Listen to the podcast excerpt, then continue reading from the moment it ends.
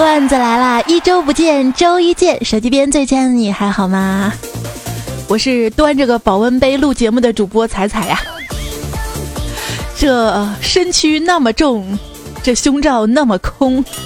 一位段友说这句话啊，一定要用空城的调调来唱出来。我就不唱了啊，这嗓子说话都不利索，关键是唱也唱不好。我最近嘛被生病折磨着啊，过得不太好。现实就是这样，你过得好不好，别人未必知道。但是吧，你一胖，别人就看出来了。就看着瘦不下来的肚子嘛，就经常问自己，怎么那么爱吃东西呢？想了很久，得出一个结论来，就是美食应该是当今最有性价比的获得愉悦的方式了。五块钱。吃一份臭豆腐啊，好开心呐！那五块钱就能获得开心，我能不吃吗？我不像你还能听免费的段子来了。我真正要减肥的原因是有一天觉得后背痒嘛，要挠痒痒，结果发现够不到，居然抓不到了。经过我在健身房一段时间的观察，我发现了。当有漂亮的女生进来的时候嘛，站在跑步机上的男生都会回头看，回头看，回头看；而在器械区的男生则毫无反应啊。我的眼里只有铁器械，你会用吗？不用，请让一下，谢谢。内心戏应该是这样的哈。运动呢也是要适度的，特别容易受伤。前段时间运动嘛就受伤了，然后回家跟爸爸说：“爸，我受伤了。”我爸拿出手机。放了一首歌给我听，容易受伤的女人。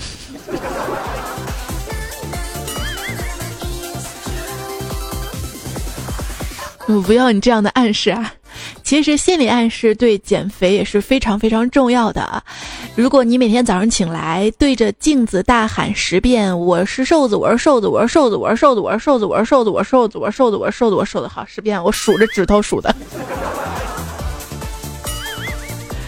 你就这么说啊，每天说这么十遍，只要坚持一个礼拜，镜子就会觉得你特别不要脸。你看啊，外面好看的妹子那么多，比你优秀的人那么多，比你有钱的人那么多。既然这样，咱心态就要好，不要嫉妒，是吧？要知道，嫉妒是你丑陋，丑陋是你单身。单身使你内分泌失调，内分泌失调使你消沉，消沉就使你懒惰，懒惰使你失败，失败使你贫穷，贫穷使你嫉妒，嫉妒使你丑陋。完了，这人生还真的是一个完美的循环啊！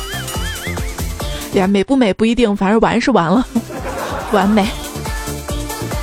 不要嫉妒，要虚心，要知道虚心才使人进步。进步使人骄傲，骄傲使人落后，落后就要挨打，挨打使人虚心，怎么循环都不对。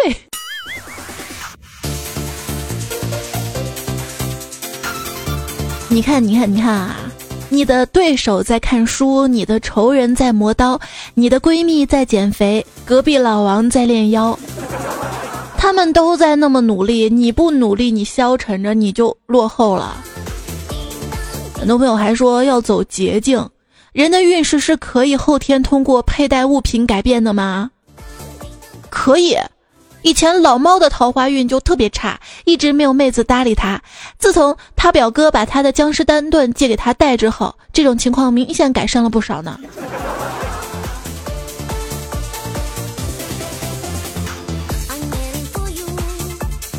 医生，你算算我还能活多久啊？对不起，我们不搞封建迷信活动，不算命。你知道比算命还要高级的是谁？是预言家，玛雅的预言大师。有一次啊，一边吃东西，一边在发表对未来的预言，旁边的门徒虔诚地记录着。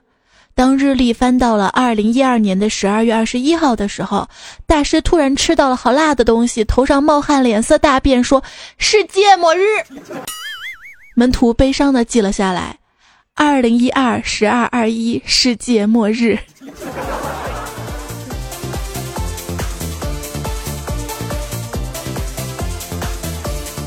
谁说普通人就不可能有预见未来的能力呢？比如你就很清楚的知道，自己将会浑浑噩噩的度过这一生啊。未来不指望了，那回到过去呢？那天跟小萌就聊啊，要是能穿越回去就好了。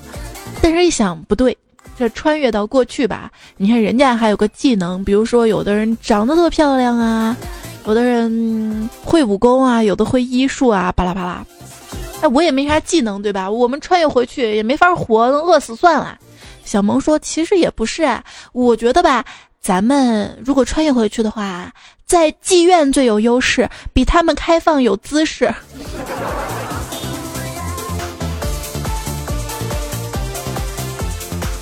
厉害了，我的妹子啊！这小明同学因为一次偶然的机会，就回到了二十年前的一个晚上。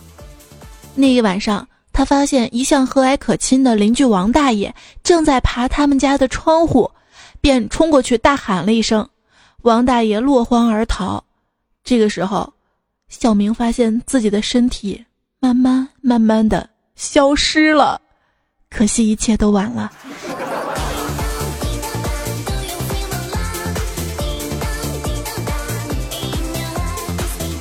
小明跟妈妈说：“妈妈，同学们都说我脸方，孩子啊。”脸方的人看上去正气，尖嘴猴腮，心机重。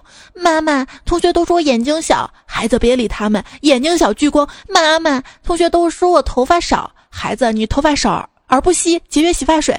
妈妈，同学都说我长得像隔壁家王叔叔。呵呵呵孩子，他们总算有点见识了。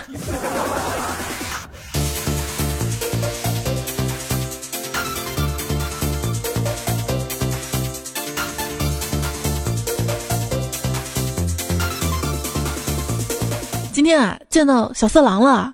我说哟，好久不见了，你这都当爹了，怎么还那么不高兴啊？色狼说：“哎，我今天吧去检查，发现是死精。哟，这还得了呀？赶紧安慰他，没关系啊。虽然是死精嘛，但是万一万一是检查错误了呢？对不对？你万一能好呢？对不对？”呃，小色狼说：“不，我在担心，这要是遗传给孩子，该咋办啊？”我说没关系，那万一生的是女儿呢，对吧？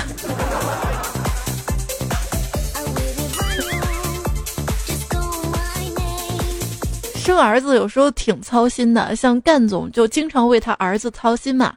他儿子考试没考好，干总就想教育他儿子啊，就开车把他儿子拉到了一个无痛人流的诊所外面，说：“你本来可能是在这里的。”他儿子就说：“不会呀，我以后怎么可能去人流诊所工作呢？”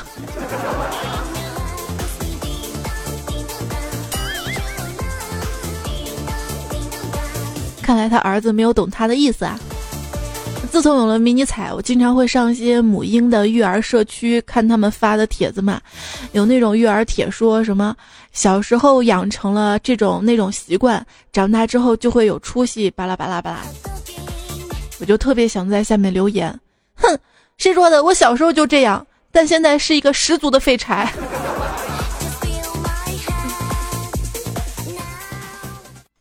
雄赳赳，气昂昂，昂昂快被气死啦！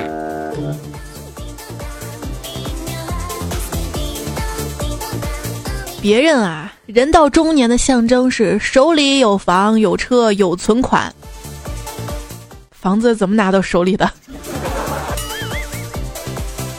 而你到中年的象征是手里有个保温杯呀。你什么时候意识到自己变老了？就是往快用完的洗发水里掺水开始。以前是卫生纸越来越耐用了哈。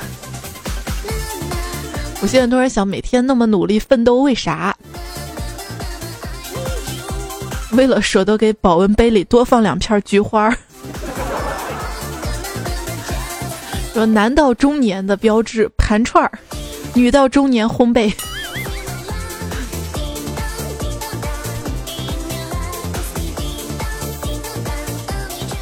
老王给自己倒了一杯农药，正准备一饮而尽，却又放下杯子，似乎想到了什么。只见他去厨房点火，把农药倒进锅里，加了点枸杞姜片，小火慢熬，最后盛到了保温杯。他拿着保温杯下楼散步，时不时拧开保温杯，吹开杯口的枸杞，然后滋一口热乎乎的农药，从喉咙一直暖到胃。老王说：“我们中年男人死也要养生啊。”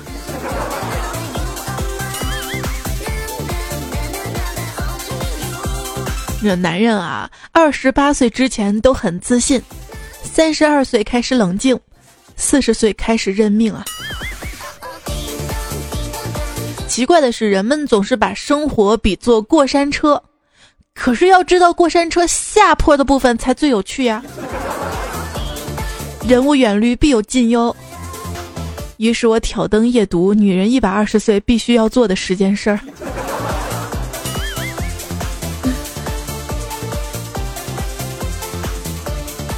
说八十八岁的蓝天野老爷子是一个国画爱好者，记者就问他有什么养生之道，他说他从来不养生，长寿呢纯属意外。记者又问是否跟画画有关系啊？他说画画这么累的事儿怎么能养生？哎呦，记者一脸尴尬。还有一大爷吧，一百零六岁了，身体棒棒的。记者就问他，大爷你这么长寿有什么诀窍啊？大爷说。有嘛诀窍啊？就是在我六十岁的时候啊，我那孙子去小卖部买了包唐僧肉，给了我一块儿啊。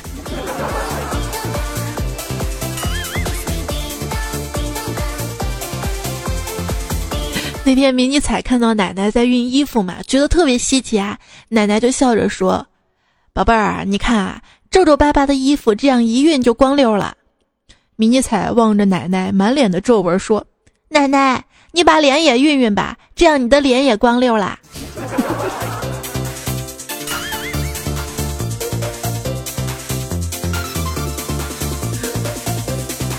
那都该植皮了，能不光溜？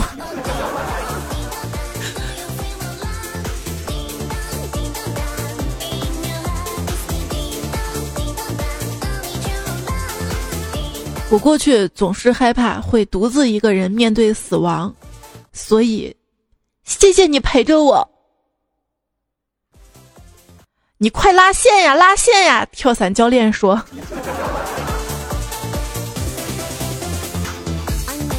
谁都要面对死亡啊，都有面对死亡那一天，就连他也不例外。”段友东扯葫芦就说了：“我希望腾讯能做一个香火店。”下个月又到了我的 QQ 宠物的忌日了。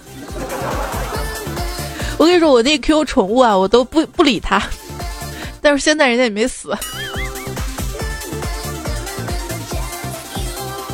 段友玉冲就说了：“哎，这年头吧，世道变了，毁童年的不要不要的，连跳跳糖都成道具了，连冰块都不能幸免了。哪哪方面道具？要是那方面的话，你放心啊，辣条绝不会堕落。”谁是谁知道？不是料太多了，浪费，你知道吧？这年头啊，很多父母呢都希望自己的女儿呢能够当老师，将来呢嫁给一个医生。许多父母也都希望自己的儿子能够考公务员，娶一个医生。中产三职业可以确认了，不还有律师了呢？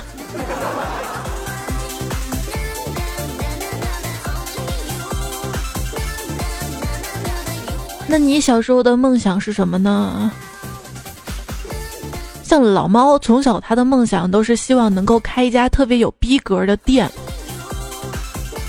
前段时间，他终于实现了他儿时的梦想，在北郊文景路那个地方叫啥？六零一终点站那儿，开了一家音乐餐吧，装修成了自己喜欢的样子，摆上了自己插的鲜花。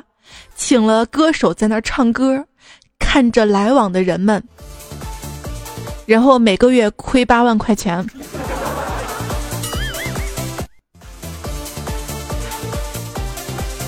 也是不容易，你知道吗？如果我把小的时候最大的爱好变成现在的工作的话，我现在可能是一个泥瓦工。哎呀，那小时候太爱和尿泥了。有人说，作为九零后，你最看好的创业方向是什么？有人就回答：回收创业公司桌椅板凳、咖啡机、电脑服务器和猫。你说现在猫也是判断一个人是否成功的标志啊！正经的科普，你知道吗？在科技不发达的年代。水晶球都是由猫加工制作的，每一个水晶球都需要猫用舌头打磨七天六夜。这考验的不仅仅是口技，更是心术。让我们为这些传统的手工艺者点赞吧！这这个段子啊，这个微博下面还配了一张图啊，一个猫不停的舔那个水晶球，我差点就信了。你们总是说让我不忘初心。其实就是想让我别赚你钱的意思。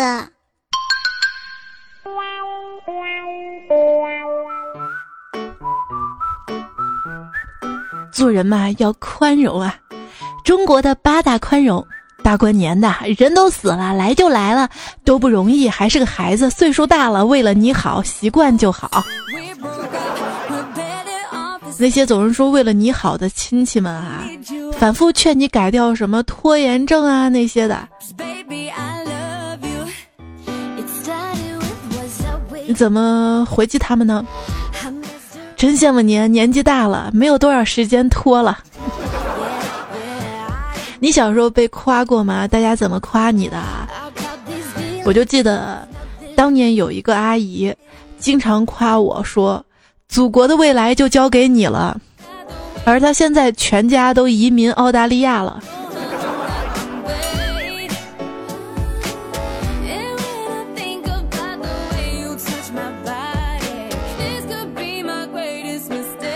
最近有一个男生火了啊，虽然他一个月只赚五千块钱，但是他撒下了豪言壮语三个字儿：“我养你。”这个男生不是。跟他女朋友说：“我养你嘛哈。”然后一个月收入五千块钱，结果养不活哈。有媒体呢在事后用不完全统计的方式算出来，一般来说一个男生呢要月入多少才可以说出“我养你”这种豪言壮语？答案呢还蛮残酷的，就是在无车无房的情况下啊，一线城市呢要赚一万二，二线城市呢起码要赚一万，三线城市呢起码要赚九千。所以，当你赚不够这么多钱的时候，你就不介意你跟其他人一起养他啊。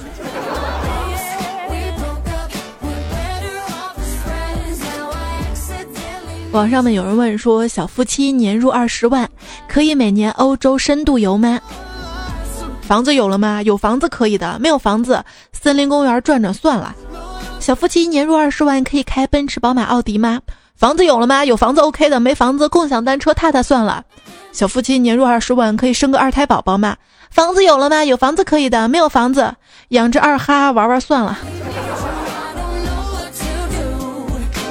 养狗也挺费钱的，好吗？经常说家里买的电器啊，比如说豆浆机、榨汁机、咖啡机这些东西，买来几次就不用了，为什么？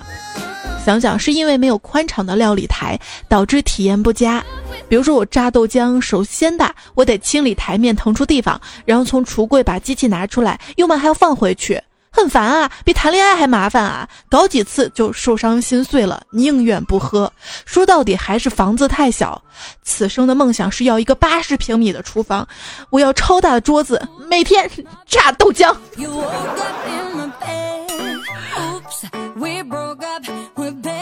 一位段友许你满城烟火嘛，买了一个二手房哈，二手房呢要装修，买了一个新马桶，新马桶还没有送过来，旧马桶拆了嘛，就先放到客厅里面。然后他朋友来他们家参观啊，刚一进门说：“哇，你们家厕所好大呀！”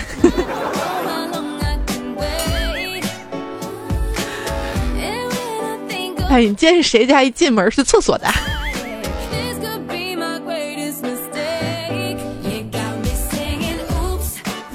梦想的有个大房子啊，寄希望于产河边儿。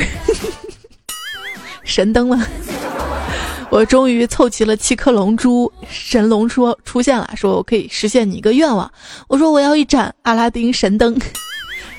然后灯神出来说：“我可以实现你三个愿望，说吧。”我说：“第一，我要比马云有钱；第二，我要有一个好老公；第三，我要七颗龙珠。”神龙说：“我可以实现你一个愿望。”我说：“我要一盏阿拉丁神灯。”神龙说：“又是你。”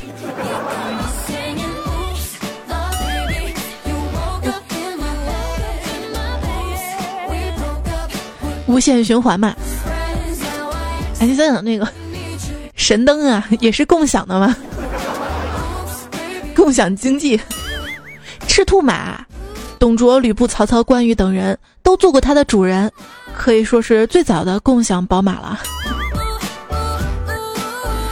共享汽车嘛，一朋友说开了一辆共享汽车上高速，在服务区上了个洗手间，回来发现车被人扫走了。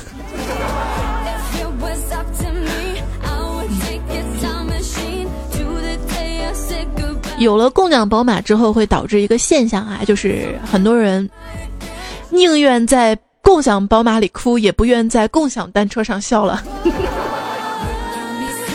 一个段友叫佳琪妈咪说：“共享单车、共享雨伞、共享汽车，这么多共享的，什么时候出一个共享老公啊？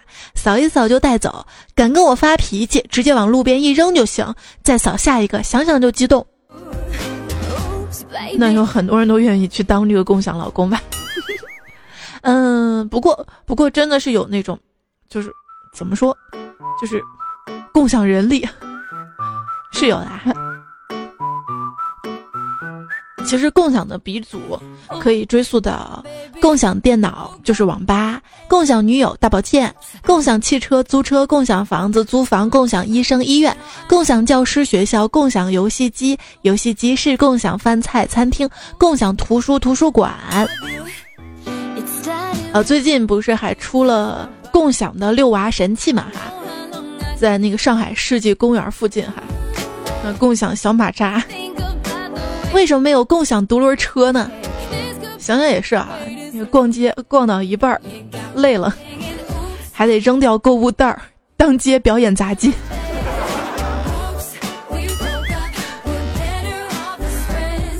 一个青年找到了大师啊，大师，你觉得我这个人怎么样呢？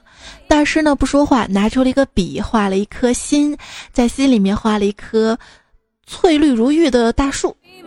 青年说：“大叔，我明白了，你是说我心胸宽广、玉树临风吗？”大叔说：“不，我是说，你自己心里没点避数吗？” 最近这句话，你心里还没点逼数，火了？我觉得太不文明了吧？能不能换个文明的说法呢？啊？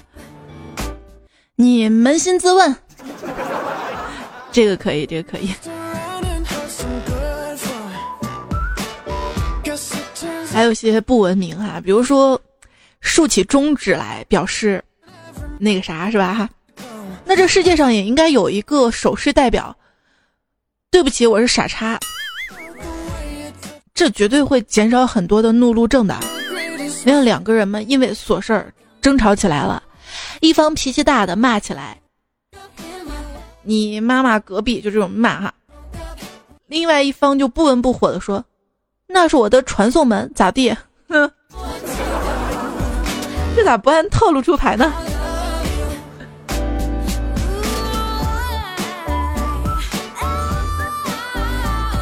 好像我小侄子吧，脾气也特别倔，今天不听话，嫂子就吓唬他，把他关厕所，让他反省去。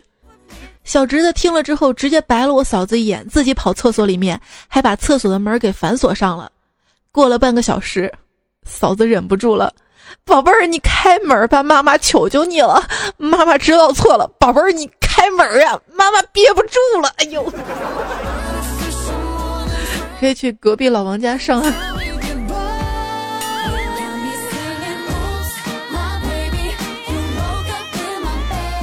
一言同学今天中午呢，想在家里做炖鸡吃，然后就想让他儿子下楼买点药材啊。然后他儿子刚跑下楼，他觉得还少了一样，就冲着窗户往楼下喊：“我还要当龟儿子。结果他儿子回头喊：“要当你当吧，我不要当龟儿子。”龟儿子，这龟儿子感觉故意的啊，但是这闺女也有这。啊，那天跟闺女去泡温泉啊，她拿了一个白色的毛巾搭脖子上，还说：“妈妈，你看我像不像小三？你看我像不像小三？” 我一看她那样，说那叫小二。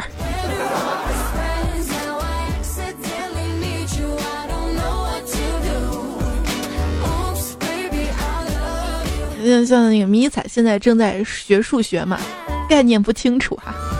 那天看到楼下有人结婚嘛。就窗户下面看啊，我说这是婚车啊，女彩就数一婚、二婚、三婚、四婚，还好是在家里啊，不然我怕被揍。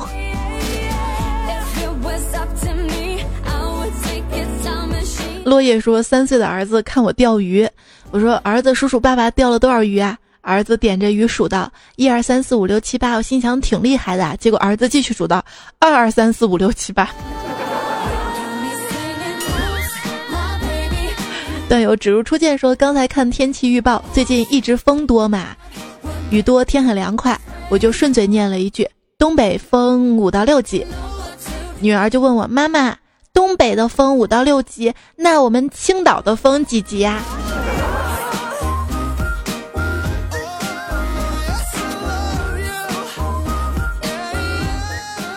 没受过教育的人，因为不识字被骗子骗了。”受过教育的人，因为识了字，被会写鸡汤文的骗子骗了。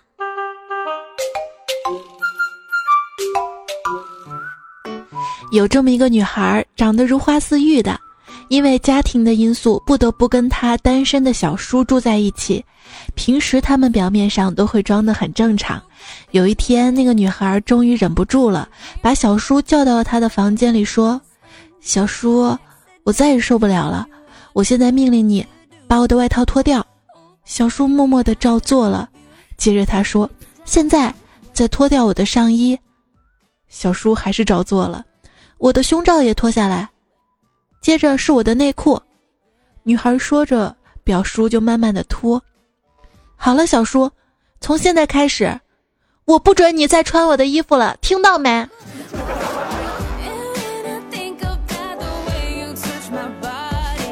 你听到了吗？这个节目段子来了，我是主播彩彩，就是还在生病当中啊，听这个嗓子啊，其实挺难受的，但是但是好想大家呀，好久没有出节目了，虽然有人批评我啊，说我前两期那个状态特别不好，你生病你状态能好？但是还有很多朋友说：“彩彩好想你呀，在等你出节目呀。”所以迫不及待就出了哈，而且这两天应该都会出吧。我稿子都写好了，因为前两天虽然就是嗓子没法录节目嘛，但是我会写稿子。然后看了很多大家留言哈，接下来呢，我们来看看。简单也极端，说现在流行晒自己老婆有多漂亮嘛？殊不知媳妇儿漂亮没好处的。许仙呢娶了漂亮的白素贞，结果自己当了道士；周瑜娶了漂亮的小乔，自己却英年早逝。相反，齐宣王娶了丑女无颜女，成就了齐国霸业；诸葛亮娶了丑女黄月英，成了一代贤相。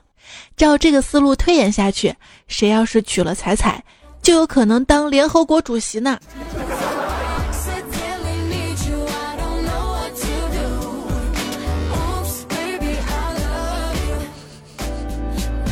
莫商说：“再不努力啊，你连打工的地方都没了。”七月一日，上海第一家无人超市落地，二十四小时营业，没有一个员工。七月二号，深圳实现自动收银，全程再无收银员。七月七日，马云的无人超市正式落户。没错，一场消灭收银员、消灭导购员、消灭服务员的革命，浩浩荡荡的开始了。能拯救你的，只有快去睡觉吧，睡醒了，明天还搬砖呢。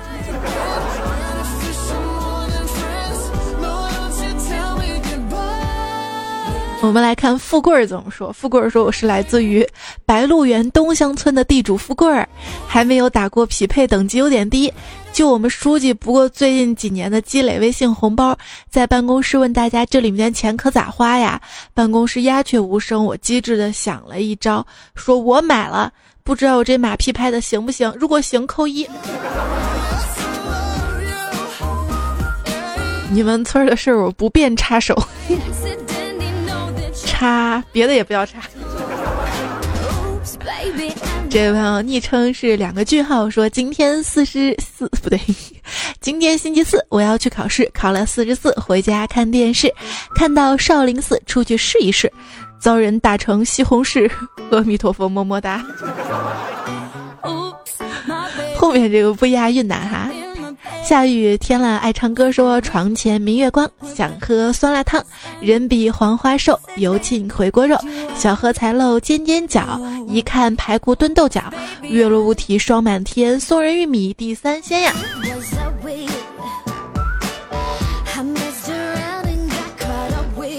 周小丹说，公交车上突然想到之前那个段子，彩彩不穿衣服在游泳是光彩。快点把这个消息告诉大家吧！人家多多说了，是光彩照人。我这么大能罩得住吗？彩虹天空说，一个人坐在屋檐下，老师担心瓦会掉下来，打一人名，怕瓦落地。一个爱鹰的人看见自己的鹰钻到毯子里了，几下撕了毯子救下鹰，打一人名，爱因斯坦。你们没事打人干嘛呀？多残忍！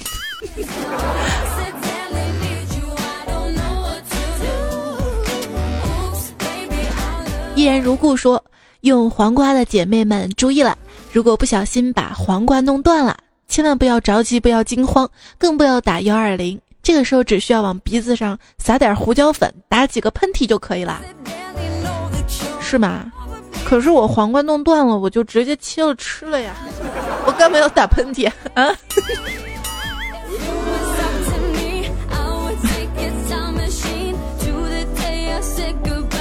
恋上星空说，那年我坐着一百多万的豪车，刚开车门，一大群人蜂拥而来，我大声的呵斥：“都不要拍照了啊，有事儿找经纪人。”闺蜜在旁边说：“坐个大巴跟一群摩的司机牛啥呀？”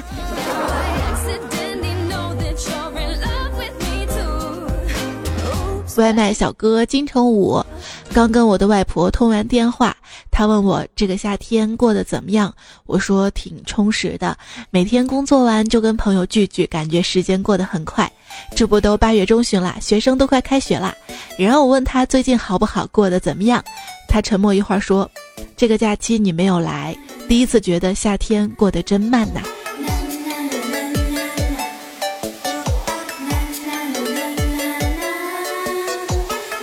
这是一个扎心的段子啊！你有多久没有看自己的外婆了呢？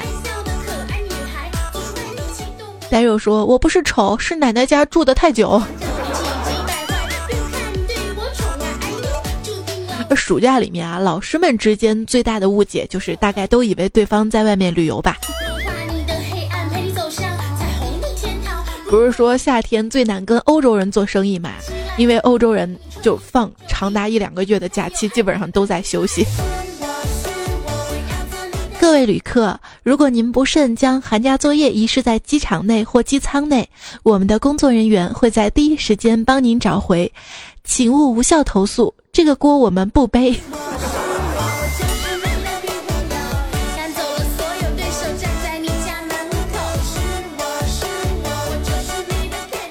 顾阳亲子说：“迷你彩哭的时候，我都想哭了，结果我还没哭，我妹就撞到饮水机上，居然还摔倒啦！又洗个澡，笑得我脚下没站稳，向后一撞，撞到门上。我现在可是双头大娃，自己猜原因呐。那个美少女战士不是也是头上两个包吗？然后你看她那个发型是不是箍两个包？”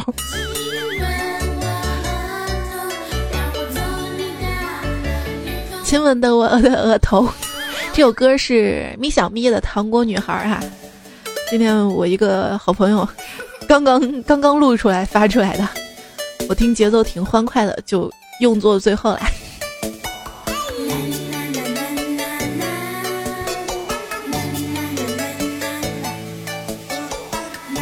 舒爱哥说，我本来是网上的一个小透明，是你踩踩让我有了颜色，黄色。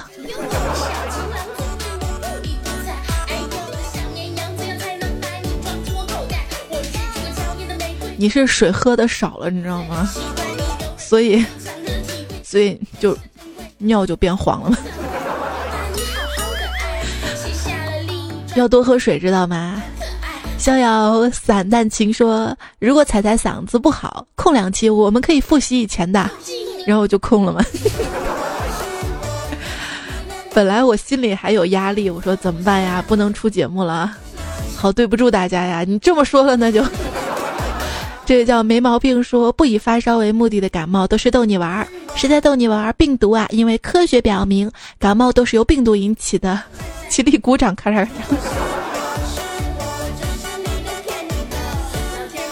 就是你病了之后啊，不去打针，不去吃药，就没有安全感，想着两三天就好了，好不了，然后直到去打针才有了安全感。拍打病说：“经常熬夜对嗓子不好，下次可以提前录好，到晚上发行不？这么晚心疼啊！我跟你说，我不管多久录，我都是会在晚上才能录好。这真的是，这不算是拖延症吧？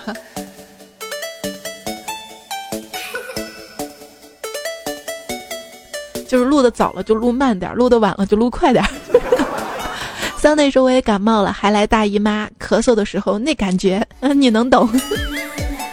我也是来大姨妈那几天，本来可能抵抗力就差，加上熬夜，累。岁岁流年伤说一日见效，还有小鸟也能医人。嗯，不要让大家都知道你有个小鸟啊。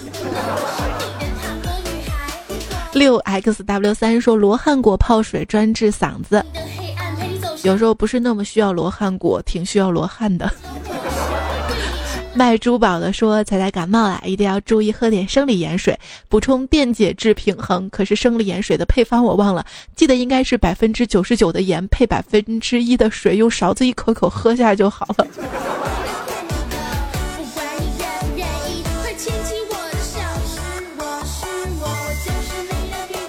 你是不是你们家非典时候囤的盐太多了？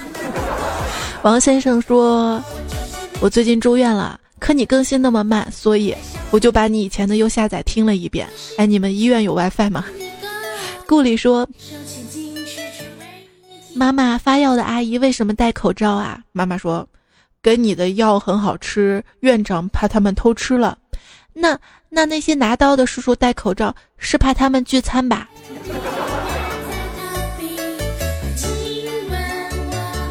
那些是做手术的叔叔。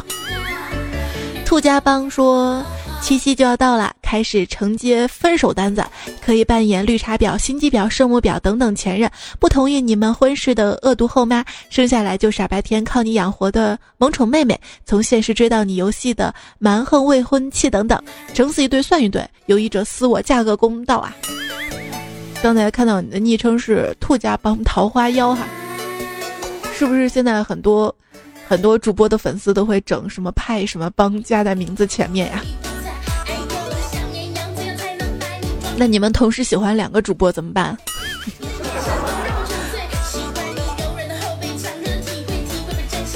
这位说，这位昵称啊，叫我是段子读我哈说。一名泡了一整年的潜水员冒泡，就是为了告诉大家愁啊愁的笑点在哪里。就上期放的那首歌愁啊愁哈，他说详情请看《武林外传》第三十六回。不说了，透露的太多了，怕是要被圈子封杀了。再见。你不说我也不知道啊。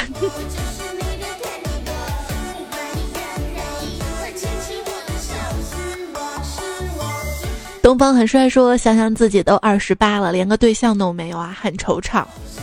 每年都有好多次回老家的机会都放弃了，只是不想看到小伙伴们都携家带口的。没事，你再忍上几年啊，他们该离婚、该吵架的都开始了。”小烦恼说：“最近心情也不好啊。”长这么大，第一次出远门，第一次一个人离家很远的地方奋斗，不知道为什么总是在意别人说的话，莫名的自卑，感觉好累啊！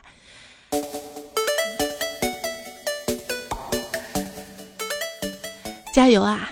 你当初出来的时候，肯定就想到你要面对的这些累跟苦，对不对？熬过去就好啦。只有努力才能得到你想要的生活，生活在改善。Jackie 说：“猜猜音质能不能改善一下？听起来像码率很低的 MP3。你这个嗓子坏掉了，你知道吗？好多音也是发不全的，是因为这个吗？还是因为喜马拉雅本身你传节目，不管录的是什么样的，它传上去都有个转码嘛，都会压缩一下，因为害怕很多朋友听节目加载的慢，或者是浪费流量啊。” DIY 胖子说：“上帝为你关上一扇门，并为你打开一扇。”那个麻烦上帝把窗户也给我关上，我要开空调啦。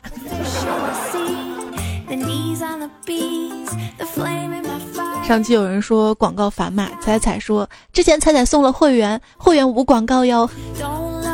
对，之前送了二十多个会员吧，总共有三十个，还有五个没送哈。今天一看你的留言，想起来了。那今天节目，如果还想要喜马拉雅的巅峰的阅读会员的话，可以在评论里面告诉我一下哈。我会在明天，因为快点发吧，就明天吧。明天看到就是前面看到的五个朋友，我就送给你哈。谢谢大家支持。徐大大说：“不是互动吗？咋互动？咋互动？就这样啊？念你留言，然后读你。”雪松啊说：“那个啊，真的让人浮想联翩呐！以后太咸太湿的段子就不要说了。我一说，大家留的段子有百分之四十都是太咸太湿的。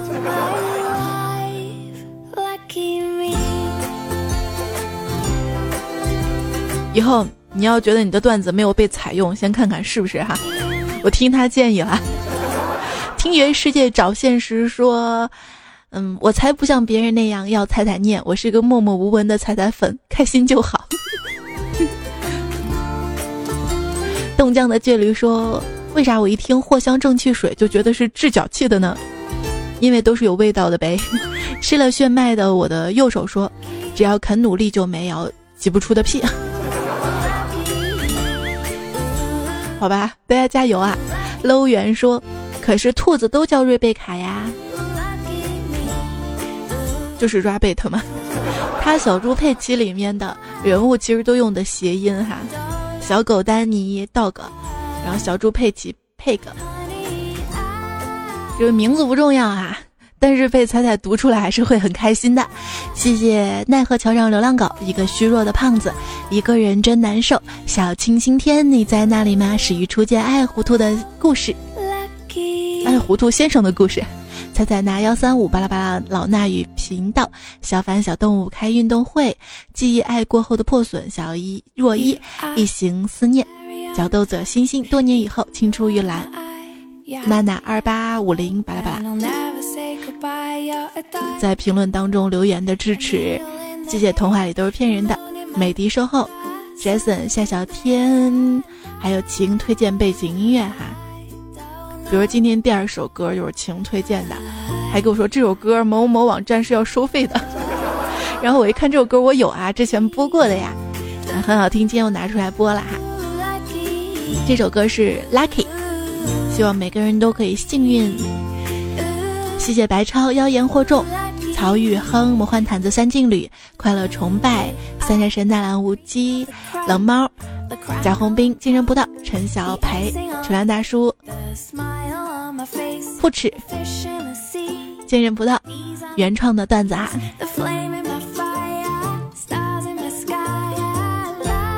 好啦，那今天节目就到这里吧。明天周二，不出意外的话，还有糗事播报。上期把节目稿写了，然后没有力气播啦。然后明天、明天、后天周三，周三还有期段子来了哈。我们很快就会再见啦，早点休息哈，晚安。啊，对，要感谢远方，他写了一个无人超市的段子，写的还蛮不错的，挺长的哈。我试着这个段子看能不能改编一下，以别的形式放出来。